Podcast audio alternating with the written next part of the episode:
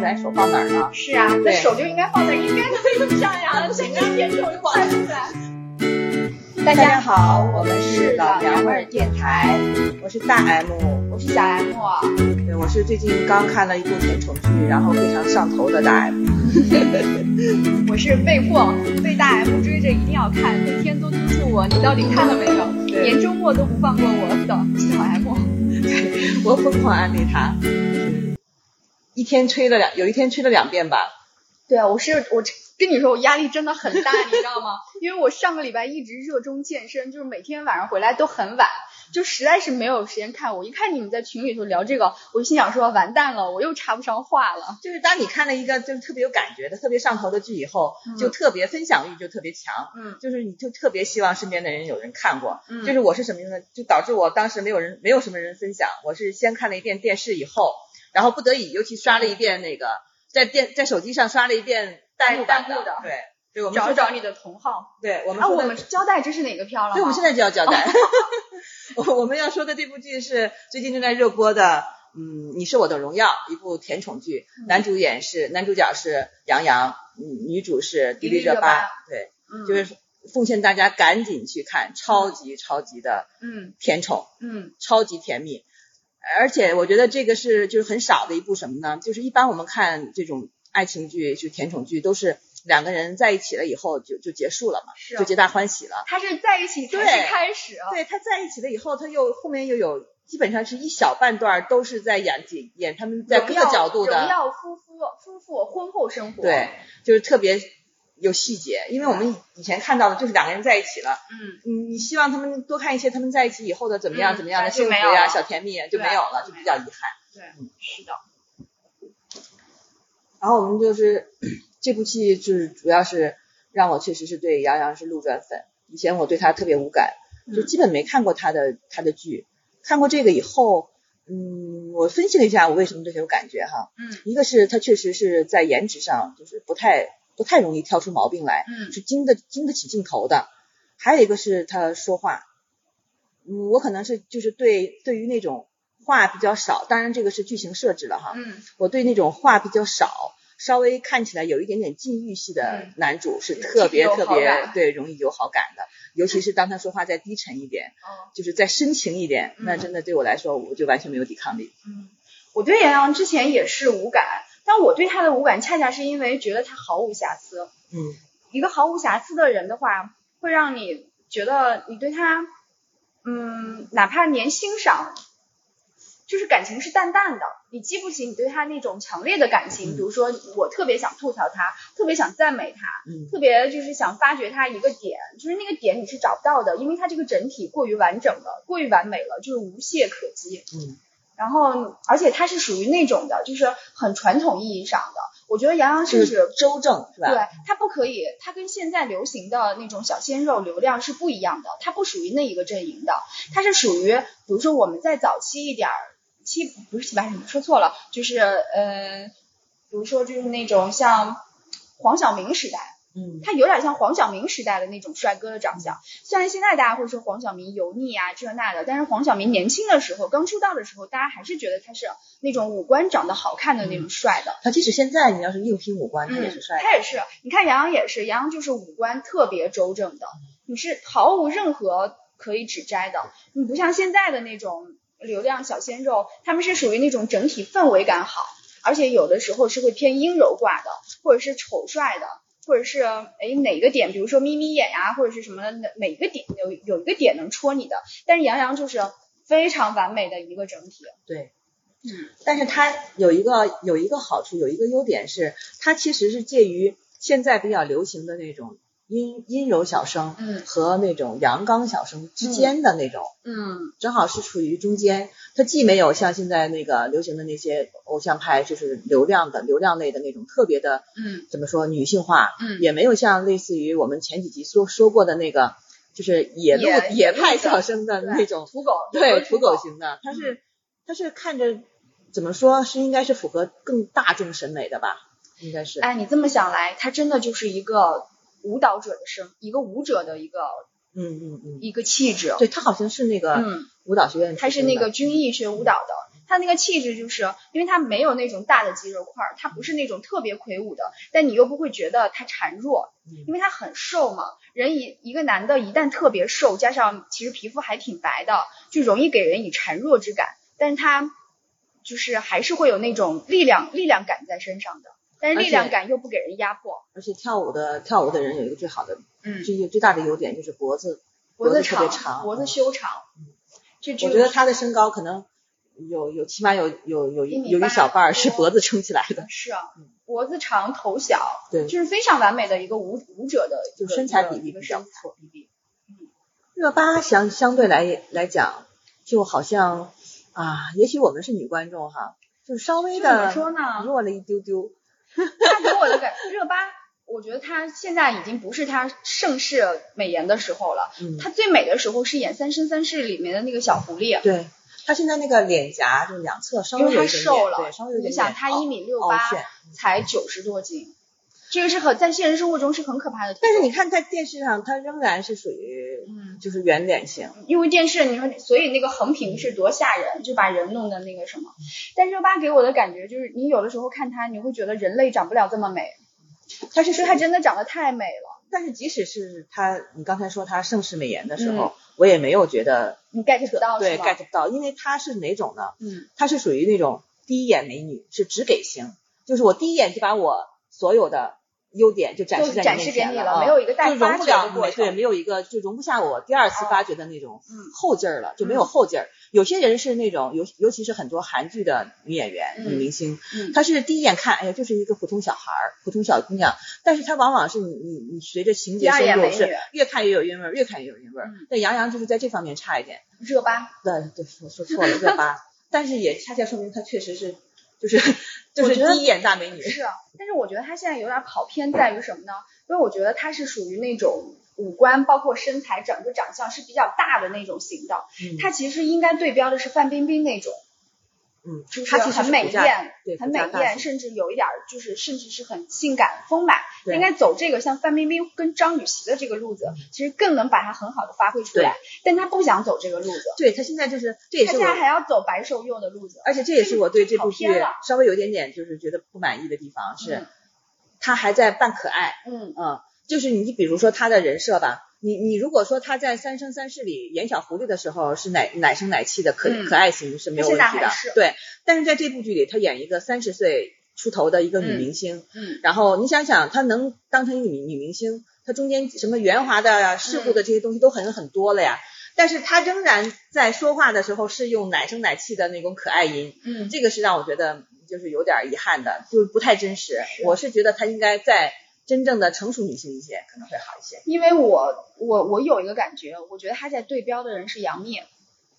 你杨幂也没有也没有说可爱音吧？尤其是这个剧刚开始的时候，嗯就是杨幂演的那个《何以笙箫默》，你看过吗？那个我没看。呃，对，杨幂演的是那个电影版的《何以笙箫默》，嗯何以笙箫默》的作者也是顾漫嘛，跟这个嗯是同一个作者。杨幂演的时候就是穿着那种就是那种水手服，然后扎扎着双马尾，就是那种很明显的在扮嫩。那个时候杨幂已经生完小孩复出的时候拍的，嗯就整个都是很幼态的。然后后来杨幂你就能发现她开始越来越瘦嘛，那个腿就变成漫画腿了。然后就是整个的那种风格，包括那个长卷发，然后会就是很很二次元的那种。我觉得现在迪丽热巴她就有在对标杨幂，她走的是杨幂的路子，而没有尝试去走范冰冰跟张雨绮的路子。我觉得这是她的一个跑偏。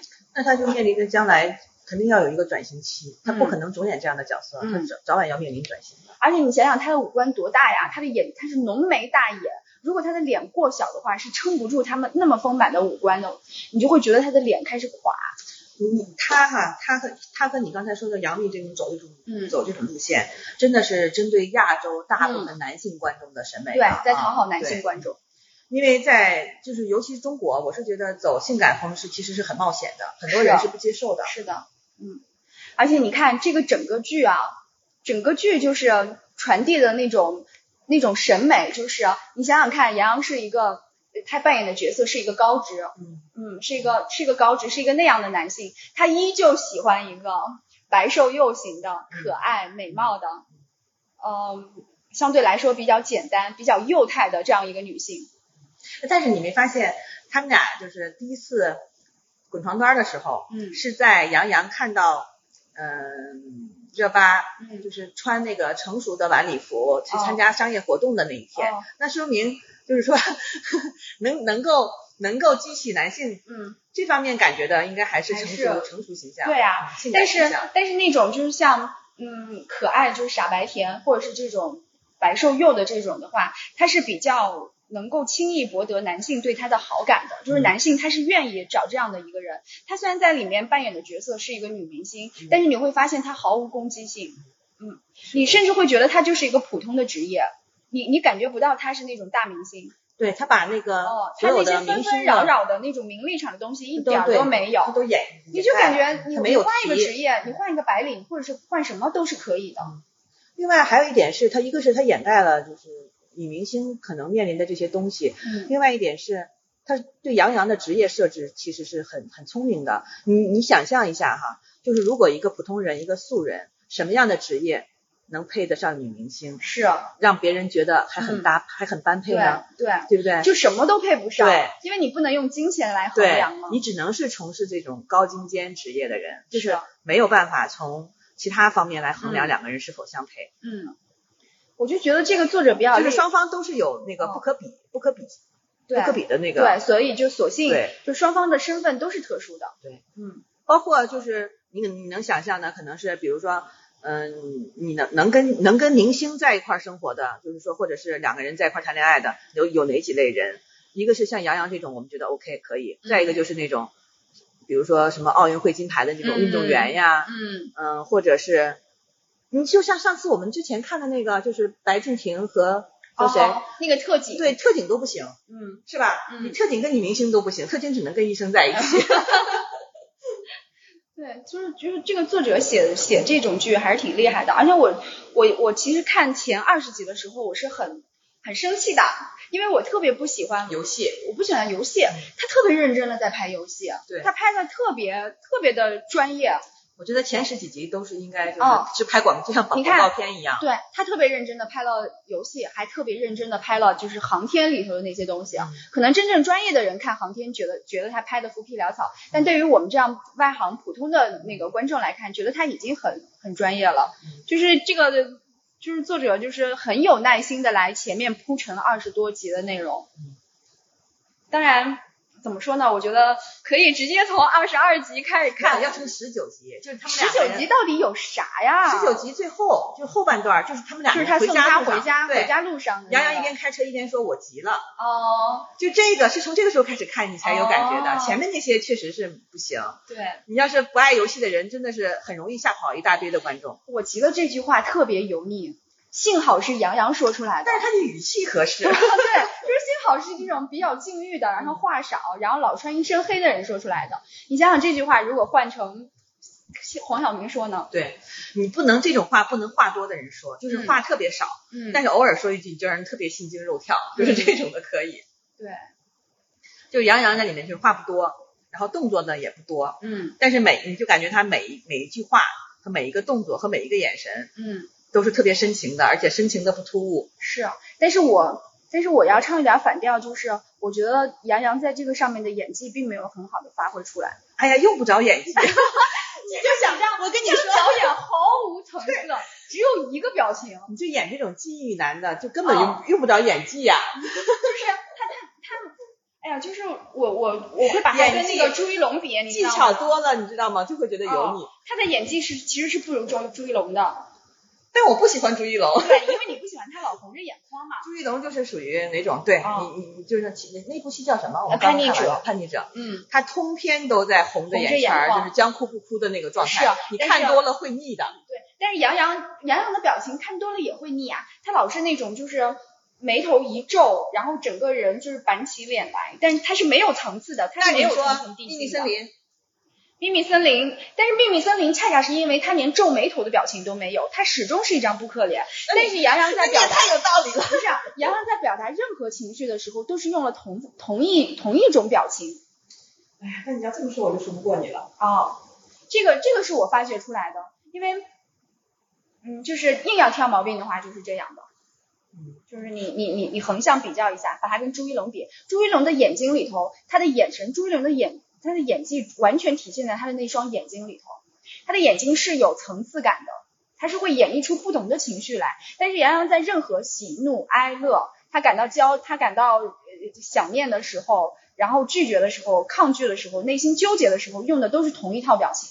嗯但是我就是觉得他当然这些都可以忽略啊，都可以不计较，台词功底还可以的，那是台词少啊，对。然后嗯，他应该是原声配的吧，自己。这个应该是原声的。我觉得台词功底还是可以的，因为有些话真的是很肉麻，嗯 就是不容易说出来，说出说出不肉麻的效果来的。是啊，相比之下，我反倒觉得迪丽热巴的演技还是要稍微好一点点的。嗯，迪丽热巴毕竟还是有有资历的吧。她迪丽热巴其实在演《三生三世》的时候，她都是有那个有都是还是有演技的，只不过是因为她实在长得太好看了，人们容易把她往那个就是很以貌，就是觉得他是光靠偶像型嘛，光靠长相来取胜的。还有就是你在看迪丽热巴的时候，她也有明显的有呃全智贤在那个。嗯，跟那啊个都教授，嗯，那个里头女明星星的，对，另有有那个痕迹，我觉得她没准也有模仿的那个，在里头就是演一个很活泼、很洒脱、很大大情商咧咧很、高。很对，然后也很美艳的，然后美而自知的这样的一个角色。哎呀，我们不说演技吧，嗯，我们干嘛要挑甜宠剧的演技呢？对，你看，要说演技的话，他在里面配的有一大干的那个嗯配角，嗯演技都很都超好呀，对不对？嗯包括胡可演的多好，是不是？胡可是不是演的不错？胡可，我甚至觉得他在这部戏里头的状态又找回来了。，对，因为他之前的形象一直就是很家庭主妇了。他最近好像也没有他的以他为主角的戏啊。没有没有，但她以前演配角的时候，她比如说她在那个呃，就是孙俪演的那个二手房的那个，就是卖房子的那个房产中介的那个戏里头。里头有一个啊她演一个个婚姻出可能出现问题的一个一个一个富婆，你她在里面。看这里还有那个谁，关在演关在那个，哦，我怎么把关在给忘了呢？他老成什么样了？你说他？配角成什么样了，胖成什么样了，我都喜欢他，包括超级喜欢他，包括演他老婆的那个，就是高之前演李小李小娘的那个，他其实演技也很好的。嗯嗯，你要说演技，他们周边那些人演技都很好的。是啊，对。但作为甜，我我如果还是让我挑刺的话，就是我觉得前面铺垫太多了。第一是铺垫太多了，第二是其实他们之间的戏剧冲突特别少，我觉得这个肯定是他们走在一起特别顺利。是给投资方的一个交代吧。嗯，而且他们的还有就是他们的定位就是甜宠，对我们不弄这这个那个的那个矛盾冲突你，之前看没看那个《亲爱的热爱的》？没看就是李现和啊，那个这个跟那个有点像，但嗯那个呢，怎么说？那个就掺杂了他们大量的回忆，嗯就是搞得别人很不耐烦。嗯嗯，但也是电竞类的，嗯而且李现的当时那个人物设置，就是那个那种感觉，有点有点那个酷，嗯有一点点那个禁欲的那种感觉，跟杨洋在那里角色是很像的。嗯，当然，李现就是没有什么高境界，他就是一个游戏从业、哦电竞从业者。嗯嗯，我觉得这个，哎，我刚才想说什么？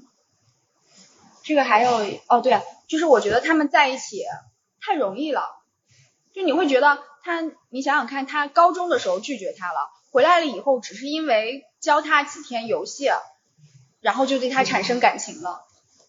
但是因为他们之前压根儿就没有相处过，可能教几天游戏反倒相处了。但我不是先说话哈、我是觉得甜宠剧就必须这样，甜宠剧不能虐，对，他要他要是虐的话，我就不爱看了。嗯，那倒是，我不想为他们伤神。对，就是不要在甜宠剧上面希望他 get 到所有的点，对甜宠剧千万不要嗯撒狗血，就是甜就是。对，也不要你也不要虐，你要虐的话，那我们就去看虐恋剧了。哎呀，那我们赶紧来说说它到底甜在哪里吧。嗯我跟你说，我看的这个通篇就是四个字，就是老脸一红。我就受不了。弹幕上流行是老脸一黄，为什么是一黄呀？因为黄嘛。哦，明白了。我就是真的，哎呦，我就是我就是，哎呀，老脸一红，我觉得特别你知道红。我我因为我是看了一，我是后来把那个那个顾漫的原著看了一遍，嗯这部剧超级忠实原著，嗯，就是凡是凡是演凡是那个原著里写到的，他啊都演到了对，基本上没有任何删减。对。我看网上也有好多，就是拿原著的那个片段截出来，就说说演到了。哦，我能挑出一个毛病来，嗯就是什么呢？就是比如说吻戏吧，就是当然了，这个内娱拍吻戏，你也不可能指望他法式深吻什么是的。但是这个在甜宠剧当中确实是个问题。你就比如说他们俩第一次接吻嗯是就是嘴唇碰嘴唇，嗯第二次呢，杨洋稍微张了点嘴，嗯，再往后，嗯不管他们是上了床以后呀，还是哦过了好多年以后呀，哦他们始终是那样的吻法，就是微微张一点点嘴，嗯但是又不是舌吻，嗯又不是深吻，就是微微张一点点嘴，嗯，就是你就感觉这个吻戏是没有没有进阶的。你还有一点就是杨洋永远就特别喜欢用手托着那个迪丽热巴的头，啊，这个就是我你，OK，就是你，哦我不 OK，我 OK，我觉得你的手怎么能放在头上？可以啊。就是你现实生活里头两个人接吻的时候手在头上吗？但是已经是算是非就是谈恋爱非常初期，就是仅限于初吻的时候才会那样，初吻的时候才会说我先在你额头上纯爱剧你这个是纯爱剧的动作，嗯但是你因为你不可能演的太御嘛，啊。就是然后我因为我是觉得它里面动作是一套的，就是比如说一上来就是先我跟你说，他这个肯定是，我觉得他是参考的韩剧标准，哦嗯，嗯韩剧在这里面是有一套的，包括镜头在什么时候定格，嗯嗯，包括什么时候把镜头对准男女主角的那个眼神，嗯他这个是真的是有学习韩剧，嗯是，你看啊，为什么是一套？第一就是。先吻额头，然后托头，还有就是他把他抱过来的时候，永远都是一把他抱过来，然后坐在他的腿上。嗯，对你你刚才说手托头，哦其实这个是一个我觉得是一个讨巧的方式，要不然手放哪儿呢？是啊，那手就应该放在应该的位置上呀，那不行啊这个甜宠就看出来。广电过不来，过不去呀、嗯那你说手，你要手当在那旁边，那肯定很很很很难看嘛，很奇怪嘛。那你手放在哪儿都很都很奇怪。哎，但是我必须要说一点，就是我觉得他有一点拍的特别好，嗯，就是那集我就是他不是出差回来了吗？然后他们俩就是那个。给他们的镜头其实是很少的，但是镜头挪过去之后，发出了一些喘息的声音，啊，对，那个在他们第一次第一次第一次上床的时候也是有的，有吗？就是有很夸张的。就是我觉得这个喘息声是这部戏里面一个特别好的细节，就是以前在甜宠里头是没有，就是没有这种余味的，没有这种回味之音，没有这种就是让你产生遐想、言外之意是没有的，但是在这部戏里是有的。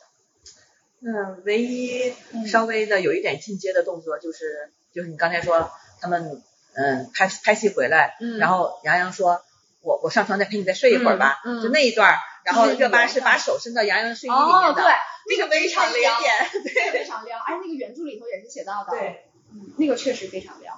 包括什么不舍昼夜，这都是原著的词。哦哦，总的来说还不错吧，但是我还是觉得，嗯，二十五集是一个高潮，前面的话你会觉得要等待嘛，二十五集之后我又会觉得有点过甜，我是觉得最好看的，我是觉得最好看的就是二十到二十五集之间。嗯嗯，虽然说是啊，观众肯定都喜欢会喜欢看一些，你既然是甜宠剧嘛，我们要看到一些你幸福以后的真正幸福是什么样子嘛。嗯但是确实是从戏戏剧冲突的角度来讲，那你肯定在从两个人到从暧昧到确定关系的这段时间，应该是最有戏剧冲突的。嗯，但是你一旦确定关系了，到最最后后面那个都是四平八稳的，就是很甜蜜齁戏就是就是甜的对能，出一但是大家都知道你们是幸福了。嗯就是你只是展示幸福的一个问题了，怎么样嗯幸福呀？但是就是没有那种不揪心了，不纠结了，你嗯你就会看得比较放松，但是也印象没有那么深了。哎，我印象还深的有两句，有两个有两处，一处是说，就是他们在讨论以后孩子的那个什么基因啊问题，对对对对当时他们还没有滚，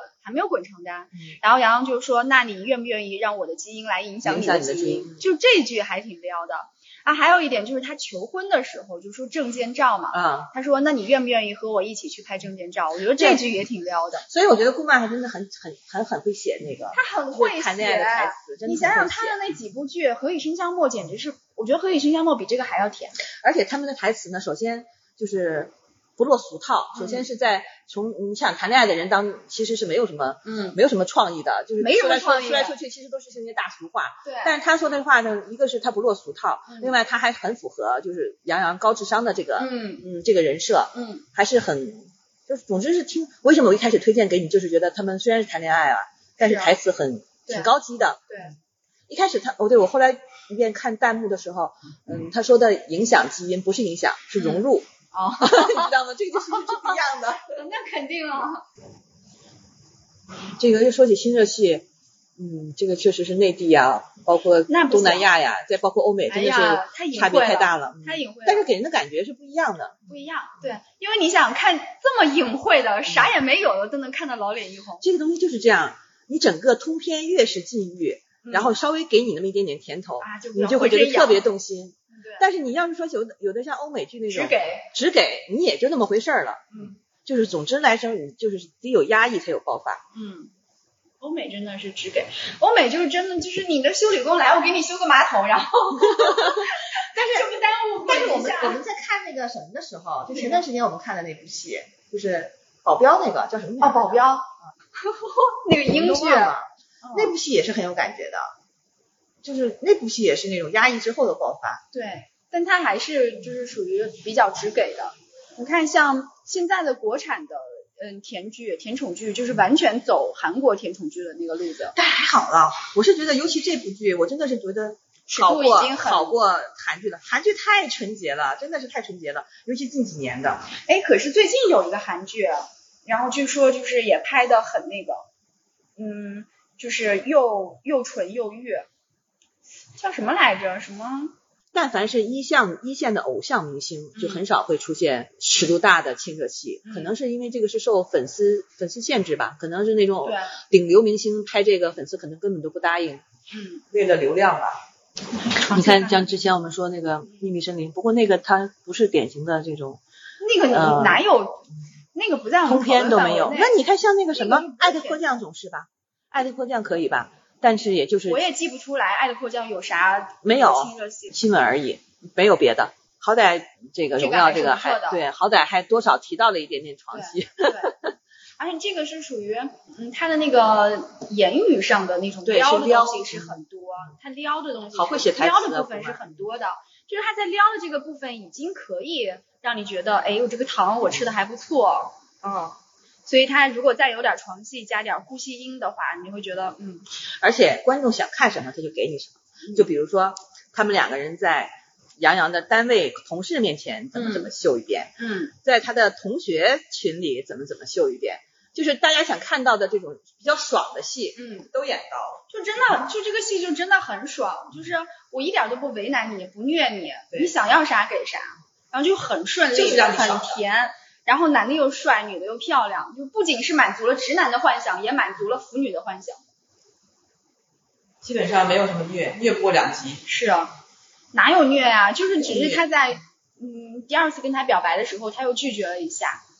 拒绝，反正双方也没有展示多痛苦。对，而且哎，我我觉得这里面还有一个亮点，就是她的那个闺蜜，你记得吗？嗯对，她那闺蜜是吴倩。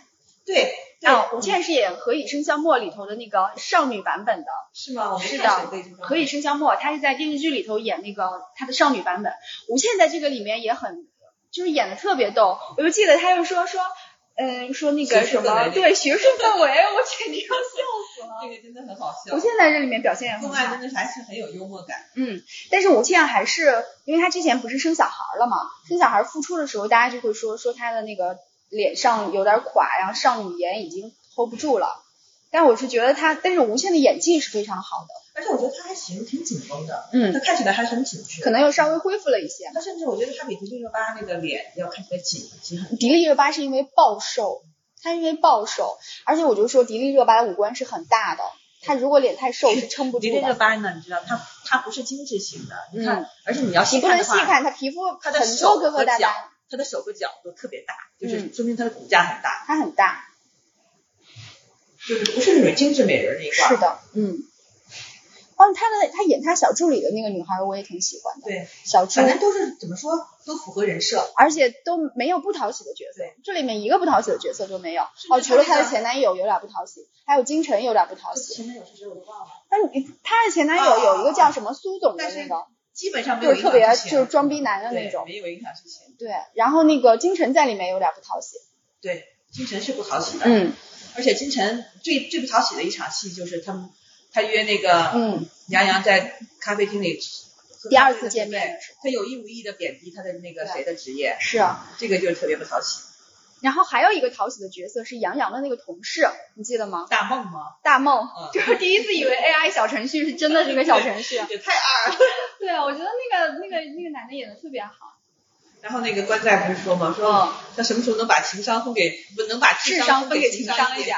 他那个大学同学挺讨喜的，啊，就是叫叫什么好慌慌，好对好慌好慌，就是所有的角色都是助攻角色，嗯，就是他们两个人，就一开始杨洋杨洋一直顾虑的，嗯，就比如说收入的问题，嗯，就是这些肯定是世俗的人想到的一些问题是，很容易想到的问题了，就是他们两个人在一起，但是我是觉得他化解的还还不错，是吧？就是让你觉得后来他俩在一起，可能这个也不是问题了，这个可能主要是是从。呃，热巴的这个角色处理的，而且主要是因为他妈妈很懂事的，没有真的患上了癌症，对，是误诊。哎，事实上他妈妈就是患上了癌症，其实这个也不是问题，因为他俩在一起的话，钱对钱都不是问题。但偏偏呢，从热巴这个人设来讲，他不看重钱，对，对他他反正他自己不缺钱了，他那个闺蜜就吴倩这个角色，不是跟他说了吗？说哎我们又不缺钱，是对不对？而且热巴还有一点就是他自己那么有钱，但是他并没有给那个呃杨洋压迫感，对。他并没有刻意的就是说去去安慰他或者是他，而且就是很平等的对待，对，就是你你不不管你是因为金钱想要放一开始想要放弃他自己热爱的事业，那我也支持你，你要回去的话我也支持你，我不给你压迫感。我也不会，就是我尊重你嘛，我们就是平等。而且他演了很多迪丽呃热巴对于那个杨洋职业的崇拜，就是他就是这样的话就抹平了他俩在其他方面的差距。何况一开始杨洋顾虑的，我觉得就很奇怪。杨洋觉得说我无法在就是在经济上给你什么，心想他不需要你给呀，对，他都这么有钱了，你给多少才才算可以呢？才算完美呢？嗯，好在这个里面真是没有坏人，你想想，连那三个娱记都是好人，对，都是助攻的，就是就是让你爽到底。对，嗯，最后也是都是完，对，完全都是为了衬托杨洋。对，对。还有我觉得他们在沙漠里头那一场戏，就是还挺御的。对对对，嗯，包括一开始那个我们干正事儿吧，还行。总之来讲，我觉得就是甜宠剧嘛，我们不要求它别的，哦，就是甜就是宠，又甜又宠，然后语言也到位，然后演员喘息声也到位，对，长得好看一点，让大家看着舒服一点，对。而且你看杨洋的这种好看，跟前两年流行的那种霸总又不一样。嗯，霸总的话就是以像张翰为首的。霸总现在这两年是因为被大家演的是有点嗯油腻了，对，霸总已经不行了。轻易霸了。是啊，然后那你看，其实你看杨洋在这个上面跟那个白敬亭在那个呃我的城市营垒上面的人设其实是有一点像的，不太像，就是性格特征上。你没觉得那个我的城市营垒白敬亭那里面其实是有点装嘛，有点端嘛？